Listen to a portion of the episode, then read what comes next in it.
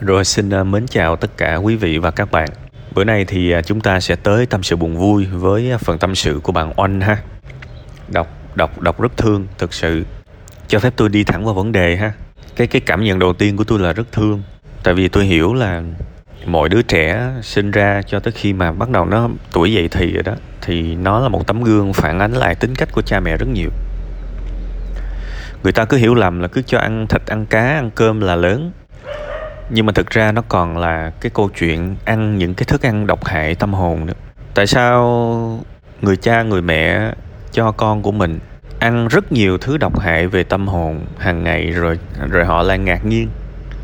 Khi mà thấy nó lớn lên nó như thế, chắc chắn nó lớn lên nó phải như thế chứ.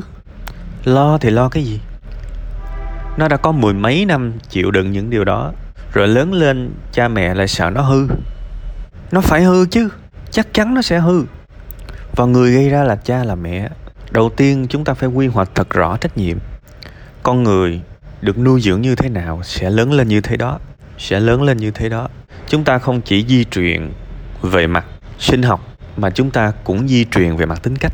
Thật, tôi tôi lấy làm tiếc cho em của bạn, bởi vì bản thân bạn thì tôi biết có những vất vả khi mà đi Hàn Quốc. Nhưng mà ít nhất bạn được dừng ăn những thứ độc hại suốt 4 năm. Và bạn thấy không? Bạn dừng ăn một phát là con người bạn nó thay đổi. Bạn ăn những thứ khác, tôi không biết là bạn ăn những thứ tốt hơn hay không. Nhưng đôi khi chỉ cần ăn những thứ bớt độc hại hơn là cuộc sống nó tốt rồi. Và bạn đã chứng nghiệm điều đó.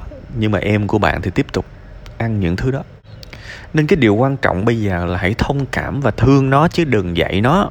Chẳng khác nào á, hàng ngày chúng ta cho con em mình uống thuốc độc rồi rồi mình lại dạy nó là, em ơi, hãy mạnh mẽ lên, sao em cứ yếu xìu như vậy? Hoài, được. Không được. Vô lý. Tôi nghĩ là bây giờ cách tốt nhất là hãy thương nó và đừng gây áp lực bắt nó phải trở thành người tốt. Thương vô điều kiện cũng được, tại vì nó thiệt thòi hơn mình. Có những cái câu ái ngữ, đại khái như là, chị lúc nào cũng thương mày hết á. Có gì tâm sự với chị chị hứa chị không có la mày đâu. Đừng có hỏi nó là hôm nay em em sao rồi, học hành sao rồi, nó không muốn nghe hãy hỏi nó là, em thèm ăn cái gì không? Chị gửi về. Hãy hỏi nó là, dạo này có gì tâm trạng không? Gọi điện với chị.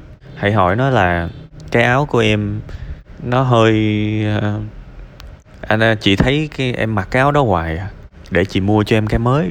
Thương đi thương đi.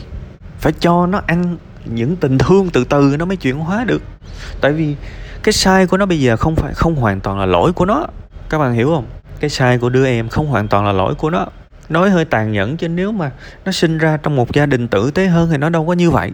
Làm sao một đứa trẻ 8 tuổi 10 10 tuổi có thể lý trí và dặn bản thân mình ồ oh, mình không nên để những suy nghĩ tiêu cực của cha mẹ tiêm nhiễm vào đầu mình vì nếu mình để như thế thì 18 tuổi mình sẽ trở nên hư hỏng mình sẽ vận nội công công lực để từ chối nhận những cái động hại từ cha mẹ sao mà như vậy được?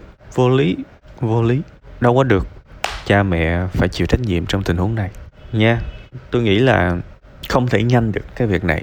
Và nếu mà gọi là kỷ luật, sắt thép cũng chẳng được. Tại vì nó như thế này ngày hôm nay.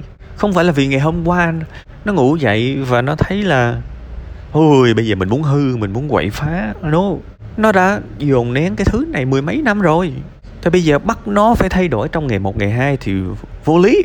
Tại sao chúng ta không thay đổi mà chúng ta bắt nó thay đổi? Chúng ta cứ mãi sống theo cách cũ.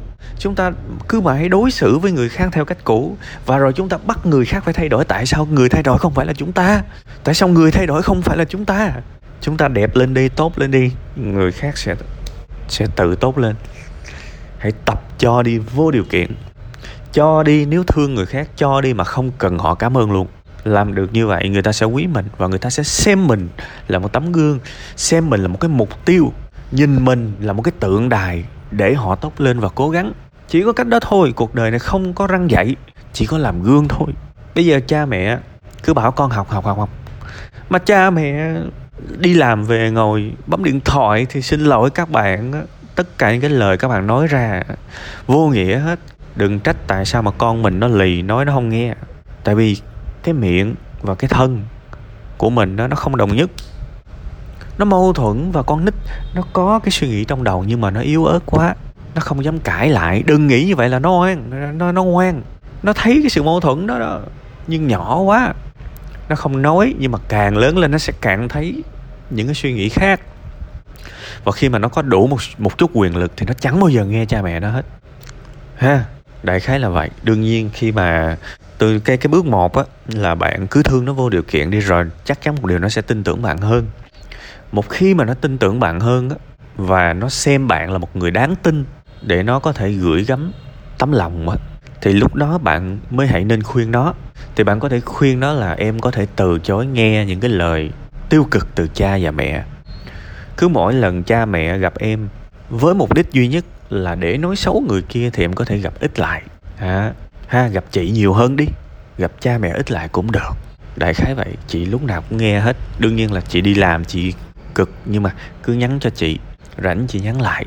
Ha, thèm cái gì cứ nói chị. Nha, thèm cái gì cứ nói chị. Đại khái vậy. Thương nó như vậy đi. Bạn thấy không? Thay đổi bản thân mình, bạn thấy khó không? Bạn thương theo kiểu a, bây giờ tôi kêu bạn thương theo kiểu b, bạn thấy nó lấn cấn liền. Thế thì bản thân mình thay đổi nó khó như gì? Bắt đừng bắt người ta phải thay đổi. Nha, hy vọng các bạn hiểu được cái cái idea chính trong cái câu chuyện này.